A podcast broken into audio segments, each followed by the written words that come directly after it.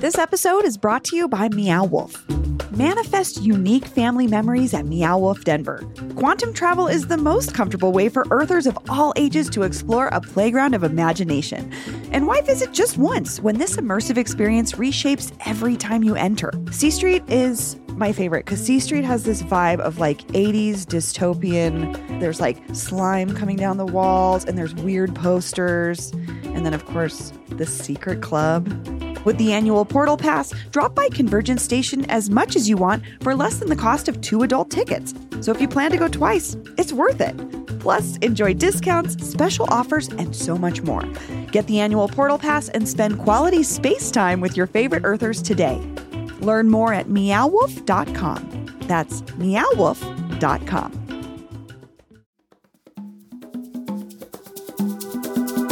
Today on CityCast Denver, it's football season again, but this year, what happens on the field is going to have a possibly lucrative and potentially disastrous effect on Boulder and the University of Colorado. We're talking about the CU Buffs' new football coach, who's far from just a coach, Deion Coach Prime Sanders, plus wins and fails of the week. Today is Friday, August 25th. I'm Paul Karolyi, and here's what Denver's talking about.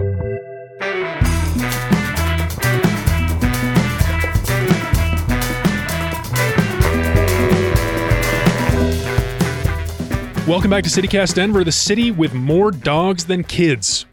Literally, that is a fact about the city that we live in. Can you believe that? I told someone told me that recently.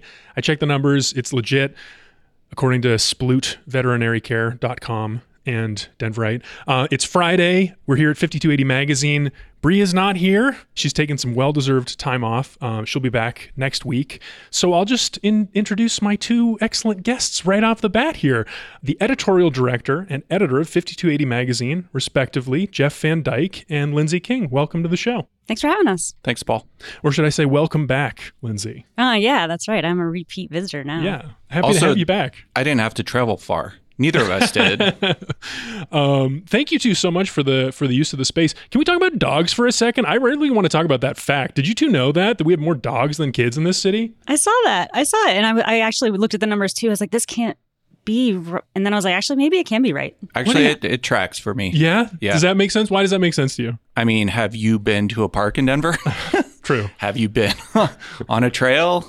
Also, I I, don't have any kids and I have had dogs. So Yeah. Yeah. I have two kids, no dogs. Oh, interesting. All right. Well, we got a great topic here today to get into, and I think we should just dive in because it's so fascinating. There's so much to talk about. For me, longtime listeners know I only decided last year that I'm now a big football fan. Uh, the Broncos disappointed me. Fortunately, they're not the big show this season. All eyes here in Colorado, at least, are instead on the new, highly anticipated, and highly paid coach of the University of Colorado Buffs, Deion Primetime Sanders, aka Coach Prime. So, Robert Sanchez wrote the big story for 5280 Magazine. We're going to talk about it. Um, but first, can one of you two explain why Deion Sanders coaching the Buffs is a big deal? I mean, I think the the question is why is it not a big deal? I remember when there started to be some rumors of him interviewing Mm-hmm. for this job, and Lindsey and I were talking, and we're both college football fans. She much more so than me, and she was like, "Are you kidding me? Like, why would Deion come to CU? He's a Florida guy. He's coached and lived in Texas, played for the Dallas Cowboys. It just seemed like a weird regional fit." Yeah. But the more you start to think about it, it kind of makes sense because he has nowhere to go but up. Huh. Okay. Okay. Well, Lindsey, tell help me understand like why why Deion Sanders is special because I had not heard that name before. Well, I grew up in Atlanta, so I am very familiar with Prime, or as we called him back in the day, Neon Deion, when he played for the Braves. Deion? Neon Deion, and he played for the Falcons, and so and actually he lived near me, and and so he was he was a bright shining star his entire career, and even as a kid, apparently from the research that we did. He was a, a social media star before there was social media, and I think that CU. Wait, how did he have like tapes? Do you have like VHS tapes go viral or something? I just like mean people he buying was tapes. everywhere. He was everywhere on every channel. Mm. He was just that guy around he was, town. yeah, he was the self promoter. I mean, he was Ah. one of those, you know, early generations of athletes that was preternaturally talented, but also just loved the spotlight. I mean, you know, the gold chains and the sunglasses, and you couldn't see it on YouTube or post it on Twitter, but I mean, you could see it on Sports Center. You could see it on ESPN and and the networks. Hmm. And I think CU was very smart in a being a program that needed to be shocked back to life. He has brought that that burst of energy. Okay. Okay. So let's talk about how it happened because you all are you're explaining CU was down in the dumps. You know, they went one and eleven last year. It's a terrible football program. It's been terrible for like twenty years. He's this bright shining star who's on the rise. How did they do this? Other than money, I mean, they paid him like thirty million dollars for four years, but like, still, how how did they attract him to Boulder, Colorado? Yeah, I think if you look at the program over the past 25 years, CU has really struggled to get the right type of coach to bring s- some swag to CU. And I think that that is what they were looking for. I move different than a normal coach. I think different than a normal coach. Our swag is different. So our staff, we wear sweatpants and I don't require them to wear collared shirts. We want to feel good. We want to feel like we had practice coaching the game and we want a little little flair. And honestly, big college football, it's it is one of those things that people believe attracts all kinds of things, all kinds of good things they think to their university students. So if you're talking about dropping enrollment, you're talking about, you know, all of the marketing that goes on because of college football. I think CU was looking for that. Hmm. So Deion had spent a couple of seasons at Jackson State, which is an HBCU, historically black college. And that was his first college coaching experience. He had started a school in the Dallas area called Prime Prep. Oh, that was a crazy story. Insane story, right? Robert's piece. Yeah. And and uh, flamed out spectacularly. But that was the extent of his coaching experience. Jackson State hires him. They start to have success. And he brought attention to that school, a school that was traditionally not known as a football powerhouse. Hmm. I think what I'm most interested in this conversation, and I know Lindsey, you'll be able to relate to this because you also grew up in a college football crazy West Virginia. I'm from Ohio, Columbus, the home of the Ohio State University. Great football program, huge business, and it has a way of warping reality around it. So I'm most interested in how this is going to affect the university, CU, which is this giant state system across our whole state, very important, and Boulder. What do you think about that warping effect in those two big subjects? Yeah, I think that we've already started to see the warping if you talk about the way that CU for a very long time said that they would never lower any type of their standards. And I think that has already started to happen. They've changed their transfer rules to allow different students with, with different academic backgrounds to get into the football program. Um, so you've already started to see some of that warping when you're talking about academic standards. Mm-hmm. Um, you know, I don't know if, if you're talking about also the university looking, um, you know, presenting itself in a certain way. They got rid, Deion came in and got rid of a whole bunch of scholarship players who came to CU because they wanted to be in Boulder. And he, he gave them their, their walking papers and they had to go find other places to be. And I think that that's already kind of showing that the football program takes precedence over people that wanted to be at CU, students that wanted to be there for probably a lot of reasons. Well, yeah, I mean the the student slash athlete part of that equation is where does the student part fit? yeah, in? where is it? um, I just read yesterday that they have 68 new scholarship players. Hmm. So I mean, what you know, how it will be interesting. I mean, from a pure football perspective, to see how can they build that culture? How can how can these players who who don't know each other, right, in a short amount of time, be able to gel in a way that potentially leads to winning on the field? I think, Paul, I'm also if if I can just follow up on yeah. on the question you asked Lindsey, I think that you have already seen how he has warped things in the sense that you had a springs scrimmage that in the past no one cared about, and it was sold out, and it was broadcast on ESPN. You have seen Fanatics, the sportswear retailer, online retailer, they have said that CU branded gear sales are through the roof. And so, you know, I think in some ways you can say CU has already won without even having a game because of the publicity and the shine that Deion has brought to a program that had lost all its shine. Hmm. Hmm. We had a friend the other day say that, you know, Sanders being there means that the games are now more interesting. If they win, it's interesting, but it's also interesting if they lose. So you're you're he's right, Geoff's right. He, they're winning either way because they're getting eyeballs because he is attracting them. Big star, best show on TV. There you go. Yeah, can't not watch. I mean, he's he's a fascinating, fascinating guy. I, let me just read a, a quote from this piece, Robert's piece that we're talking about. There's so many good ones in here. I guess the student athletes is is something we should talk more about. So here's a quote about what Deion has instituted, you know, in terms of policies for his athletes.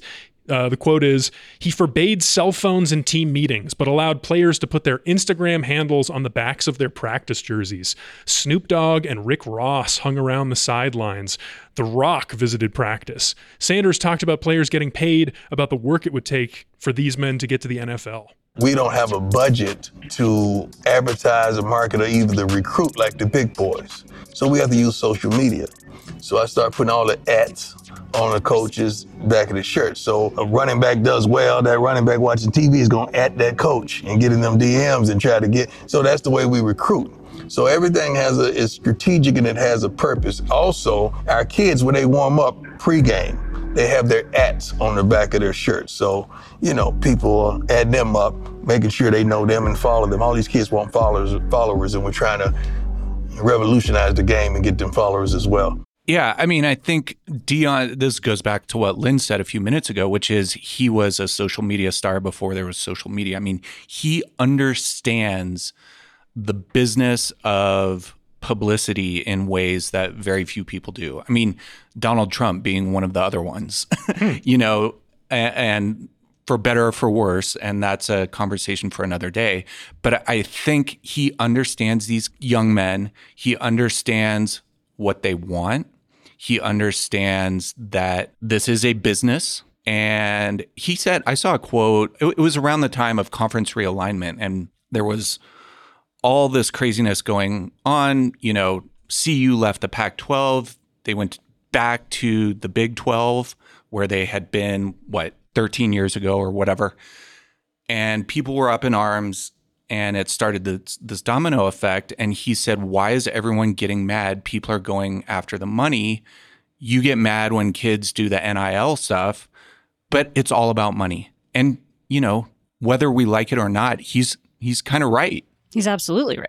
The the NIL stuff is what he understands. He understands how to get paid. And what is NIL? So it's name, image, likeness, which is a recent change oh, this in the is way the change that allows NCAA players to get paid by like smaller sponsorships. Correct. Mm-hmm. Okay. Yeah. Or some not so or, or, or some ones. not so small ones if you can can get those. Yeah, I mean Bryce Young was doing ads with all the Heisman folks. I, I forget what it was. It was yeah, they're, they're big. You can get. I mean, some of these kids would rather stay in school at this point because they can get paid. They don't have to immediately go into you know pro leagues, or some of them don't even end up in the pros, but they're getting paid as college kids. And and Sanders understands and he and he's right in that it is only fair that they are getting paid for the product they are putting on the field. Well, and Paul, to that quote you read, I think Robert gets to this in the piece, but it's like Deion knows everyone. He knows everyone in football, but he kind of knows everyone. I mean, if you have The Rock and Rick Ross showing up at practice, how can that not be appealing to these these young men, these these athletes who are like, hey, you know, what would one meeting with The Rock? How could that change your life down the road? Perhaps. Yeah, I mean, the, the the power is so obvious. I love the way he's like. I mean, there's this moment happening with a bunch of across sports, really. I mean, it's LeBron James's thing too. It's player empowerment, but it's so fascinating the way it's changing the balance of power. And he he's one of these people that really seems like he's in the driver's seat of that change. Like he's. Do you guys get that sense too? That he's an agent of that? Absolutely, 100%. Hmm. In terms of college football, he is a new generation of coach who, you know, is sort of all in on this stuff. And I, I think he's changing the game. I think like the cat is out of the bag and we will see more Deion's or Deion pretenders. You know, there is really only one Deion Sanders. the thing I think that's worth bringing up is that, you know, when you're talking about this new guard, the thing is, though, CU has made a decision that they want to be part of big time college football. And I think one of the things that kind of goes back to what you were saying about CU and big time college football is actually not a money winner for almost every program in the country. If you're Alabama, if you're Georgia, you might be bringing in dollars, but for the most part, as a West Virginia University fan, I know it is not it is not a money generator. It is probably not good for your school overall. And it will be interesting to see if CU is right that the marketing opportunity is is what they were looking for because I think there's some some big downsides there too. Hmm. What do you mean? Like what? Right now the athletic program is almost entirely separate from the university. Deion has his own marketing. He has his own people that run his PR. He doesn't have to answer to anybody at the university, at least seemingly so. Yeah, I mean, he has his own reality show. You know, he's got he's bigger. He's bigger than the CU athletic department. He's just the, he's he is the show. I mean, he's posting stuff when he has some pretty serious health issues um, in terms of blood clotting, and and he walks with a limp now. But he had to go in for a surgery.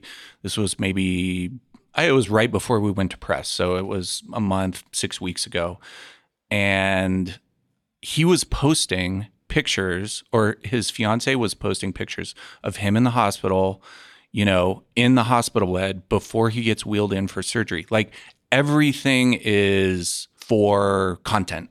Hmm. It's it's all there, whether it's the good, the bad, the ugly. Hmm.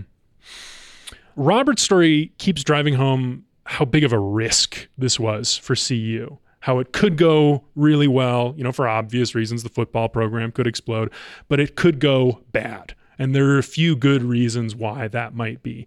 Which of those reasons do you th- two think are the most serious or compelling?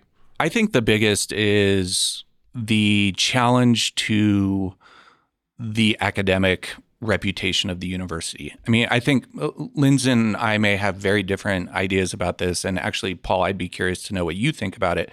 But, you know, one of the things that was really interesting to me in Robert's story was he talked to a number of professors at the school these were not necessarily just rank and file professors. Not that that's saying anything about rank and file professors. These were, you know, faculty chairs, people who were involved in the hiring, people who have been um, involved in academic govern- governance. And pretty unanimously, they're concerned about what this means. So, Lynn's alluded to the fact that they changed the transfer rules. They made it easier for students to transfer in, which is a lowering of standards. What does that mean for a, a school that is the flagship branch of, of a large state university? I think the jury's out on that, you know? I think it depends what happens on the field. I think if he wins, oh, Lindsey, yeah, you you know this from experience, West Virginia, and you're going to school in Georgia. I, I tell me, tell me. Well, I think it, I think it depends on him winning. But here's the thing: I think CU and everybody has said I'm not the only one, but he can't win too much because then CU is going to be in the same position it was in a year ago because he, mark my words, will be at Florida State. He will be at an mm. SEC school so the thing is, is how long does CU get to enjoy Deion's, you know, the glow of Deion in Boulder? If he's too good, he's gone. Yeah. So you've lowered your standards. You've changed the way that you allow someone to operate at your university. And then you, you know, where's your dignity after he leaves? Hmm. Or a third option, I mean, which is what I saw at Ohio State, which was chronic winning, which creates a sort of like uh, the slippery slope of changing standards. Like the transfer portal is one thing, but there was the the rumors that Robert reported on that Sanders had pushed for uh, CU to GPA. lower their GPA eligibility requirement to the NCAA minimum. I mean, that's the kind of thing that could happen after a few years of of winning. Right, right. Where does the slippery slope end? Yeah. Yeah. Interesting. Really, really interesting questions for uh, for CU, for Boulder, um, for Deion, if he would email back the show. Last question for you two. Broncos looks like they're do- doing pretty bad again. Looks like they're going to be really bad. Um, although they have a new coach, I'm not going to get excited about. Who's going to have a better record this year? The Broncos, or the Buffs. Got to have a prediction. Oh, man. put it, put it on put it on on the record. I'm going Broncos for sure. Me too. Broncos, I, I, I know, and I'm not a Broncos shocked. stan. I'm. Here's the thing: their record was worse than it should have been. They were terribly in. They had injuries all over the place. They obviously had coaching issues. I think they're an even. You know, they're eight and eight ish team, five hundred ish team. I don't think CU is going to win more than three games. I agree. You've got all these new kids up there at CU. They don't know how to play together yet. You know, the transfer portal is great until you've got a whole bunch of kids that have never even been on the field together. So yeah, I'm going maybe maybe four or five games in Boulder. Interesting. Interesting. Well, we'll check in at the end of the season um, and uh, hold you two accountable. We'll be back in just a second with wins and fails.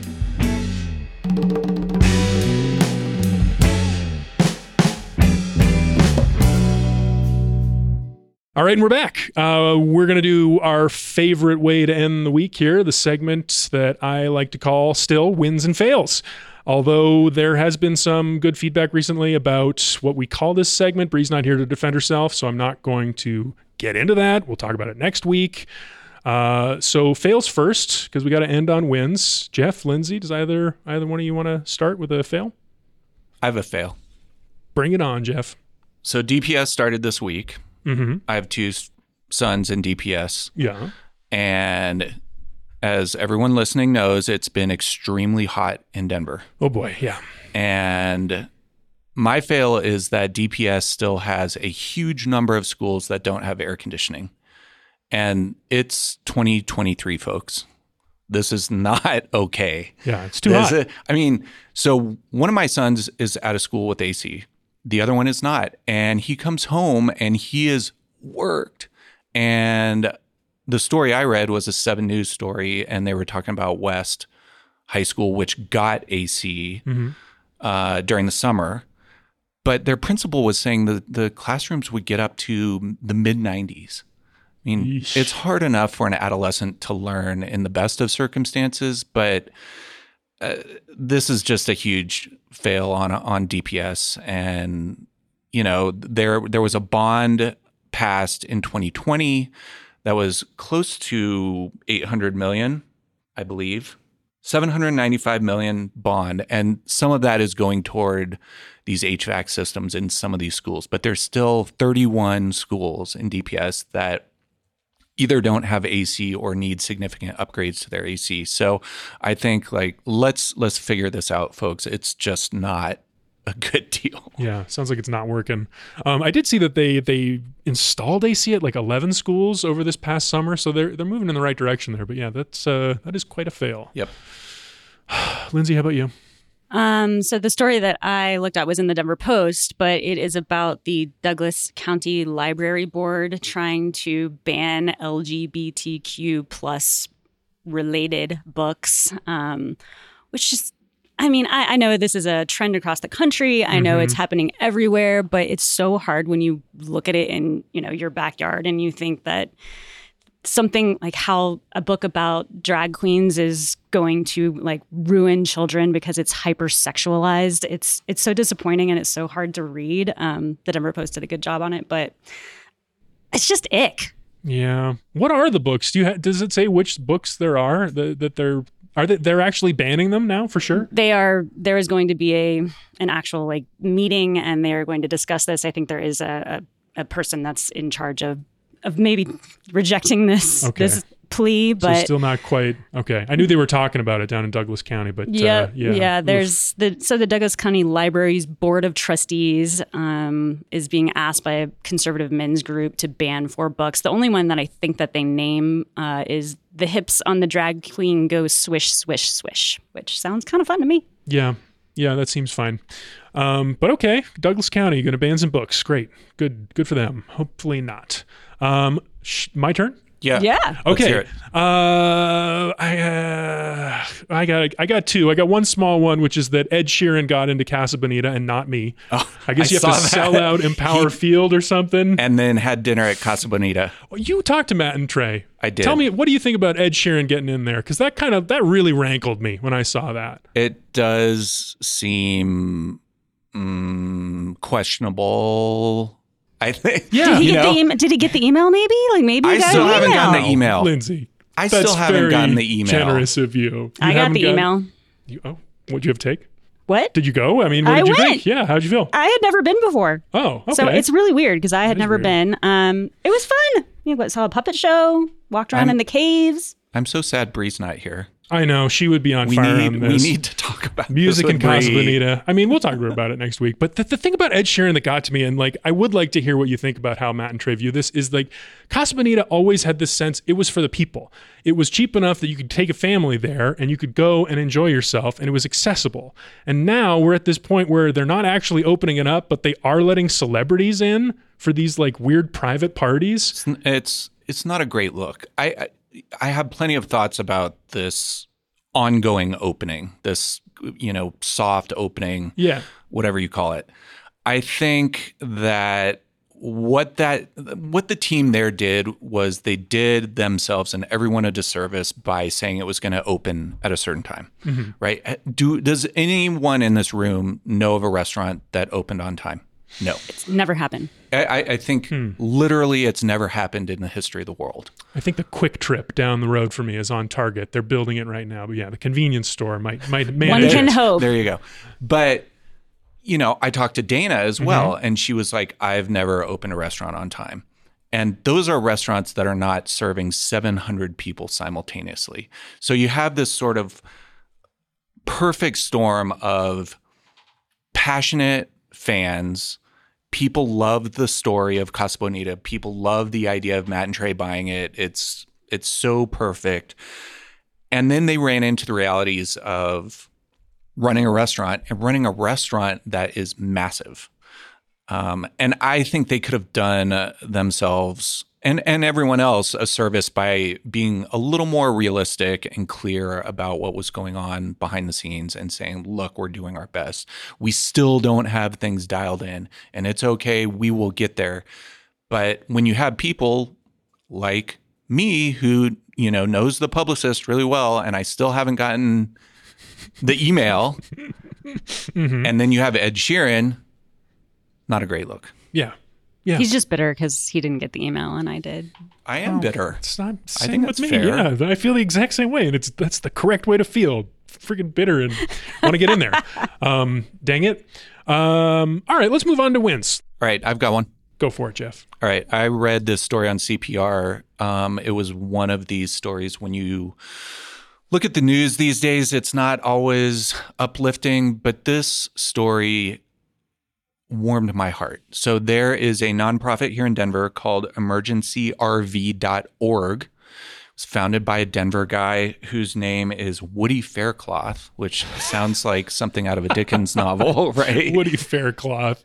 I love. but he that. Started so he started this nonprofit and quite Mm-hmm. simply what it does is gets donated RVs that they then give to first responders who have lost their homes in natural disasters. Hmm. Started after the Camp Fire in Northern California in 2018.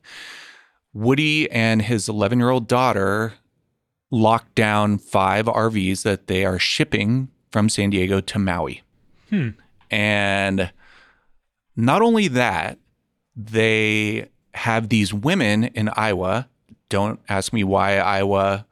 Um, I'm not sure. I'm not.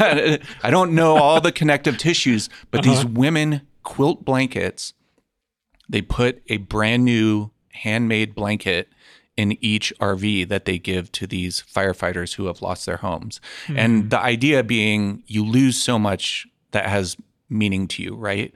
So you get this RV donated to you, which is pretty spectacular in and of itself. And then it has a handmade quilt in it. So I just thought this was awesome, awesome, awesome story. Kudos to uh, Woody Faircloth and his 11 year old daughter and emergencyrv.org. Great. Yeah, we'll put the uh, we'll put the link to that in the show notes. That's what a what a wonderful idea. The quilts especially is a nice touch. It's a it's just such a nice touch. My um I I uh, I have a deep abiding respect for the quilting tradition. Um my mom has been a quilter for a long time. My house is full of beautiful quilts, so uh the people who receive those I I know they will appreciate it. Um Lindsey, do you want to go? Uh, yeah, I can go. All right. So uh, this was in Denver, right? Uh, as we all know, the housing crisis here in Denver is tough. The market is ridiculous. Nobody can find, you know, reasonable places to live.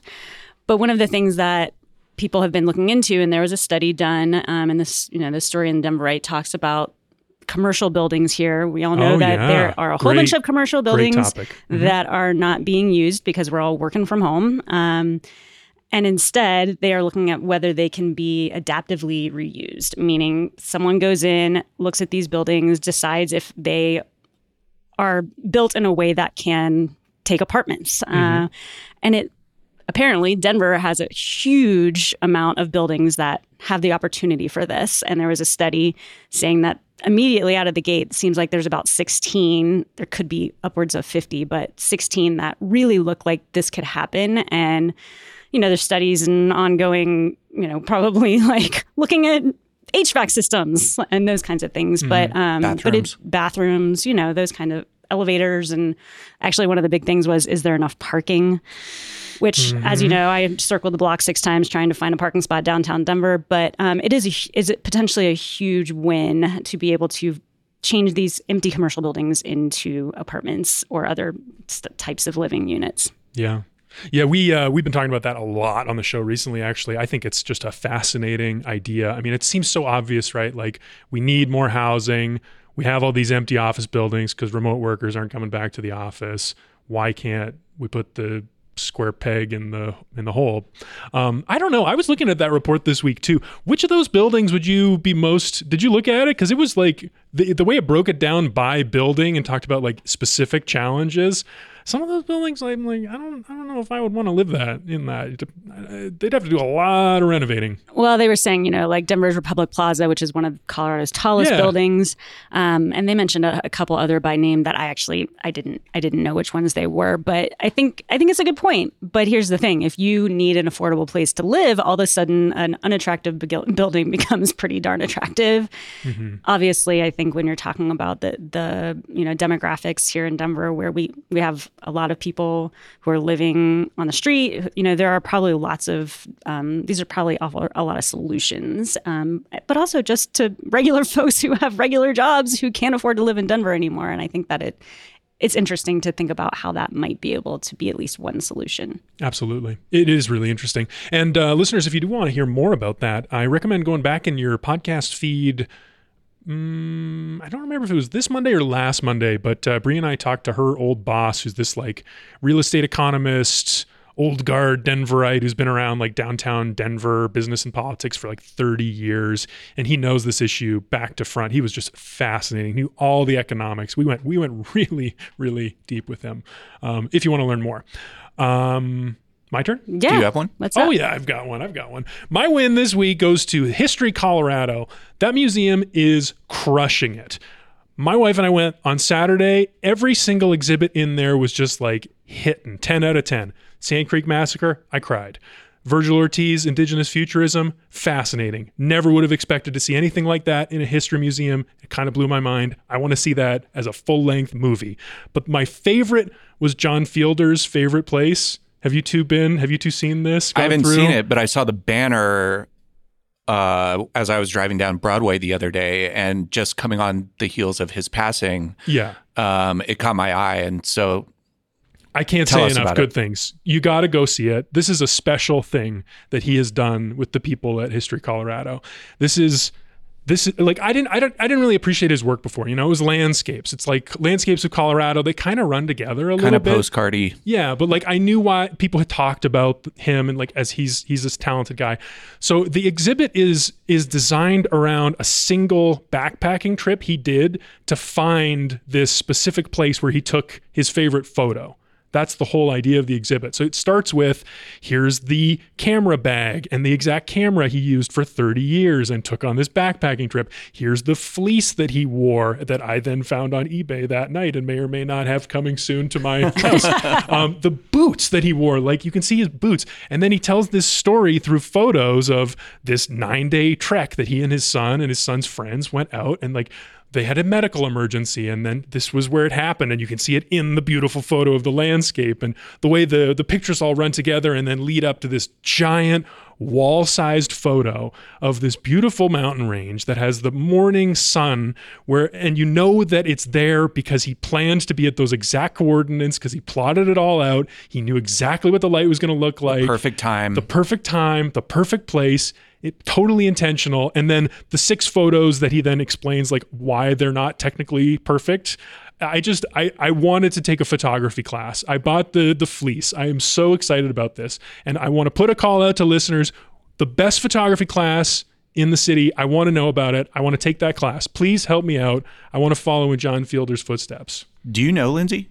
I- Lindsey is a, a photographer. Uh, I'm Well, well. we I'm a to talk. wannabe photographer, but uh, I don't. I actually don't know. I mean, I we could look at the Art Students League of Denver. I don't know if they do photography, um, but there's probably lots of really great places to get some photography classes. But we actually we wrote a profile of John Fielder years ago, and uh, you know the the amount of time and effort, and like you said, going to the exact spot at the exact time was a, a lot about you know this profile went into that and and he was a real fascinating guy and talented Yeah. I, I pulled up that piece after I learned of Yeah, I his did death. It's called Second Nature, and and Paul, especially coming on the heels of seeing that exhibition, you should check it out. But listeners too, uh, that was a it was a while ago, maybe 13, 14 years ago, Oh, but a real he- a real poignant piece. His life was touched by tragedy and um, very poignant. Yeah, I mean, I and I just can't emphasize enough like the difference between a photo that I would take on my phone of a mountain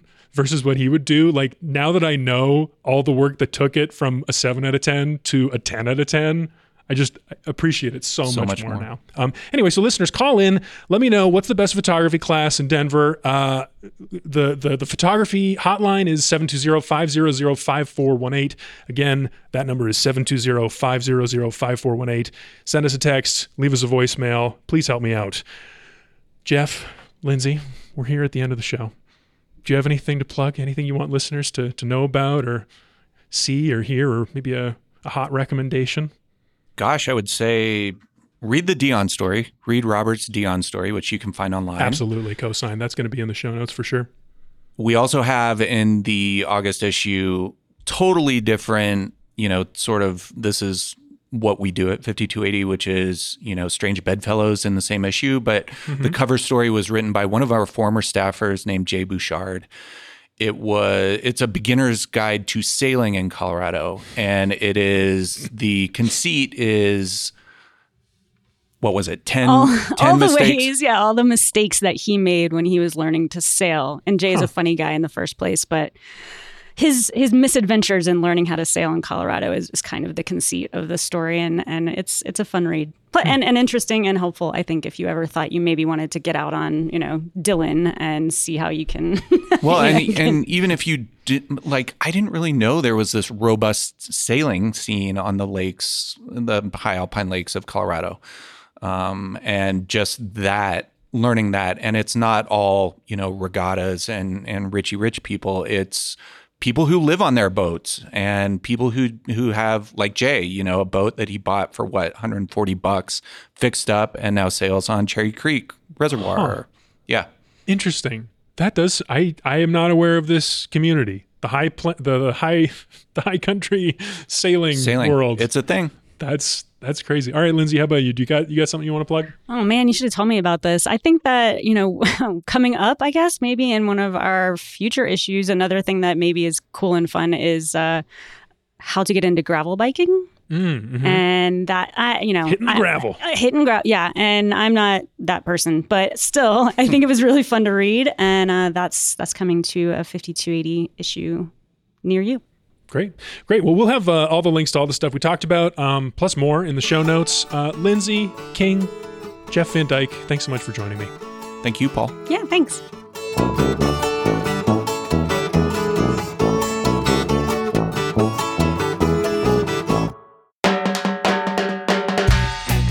That's all for today here on CityCast Denver. Our producers this week were me, Paul Karolyi, Lizzie Goldsmith, Natalie Rivera, and Olivia Jewel Love.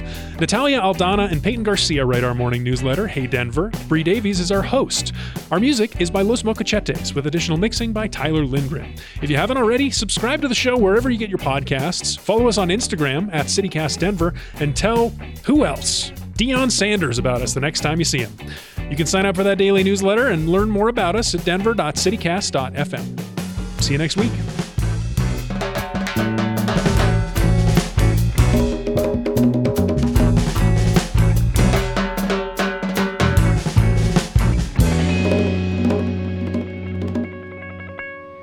Deion, Coach Prime Sanders.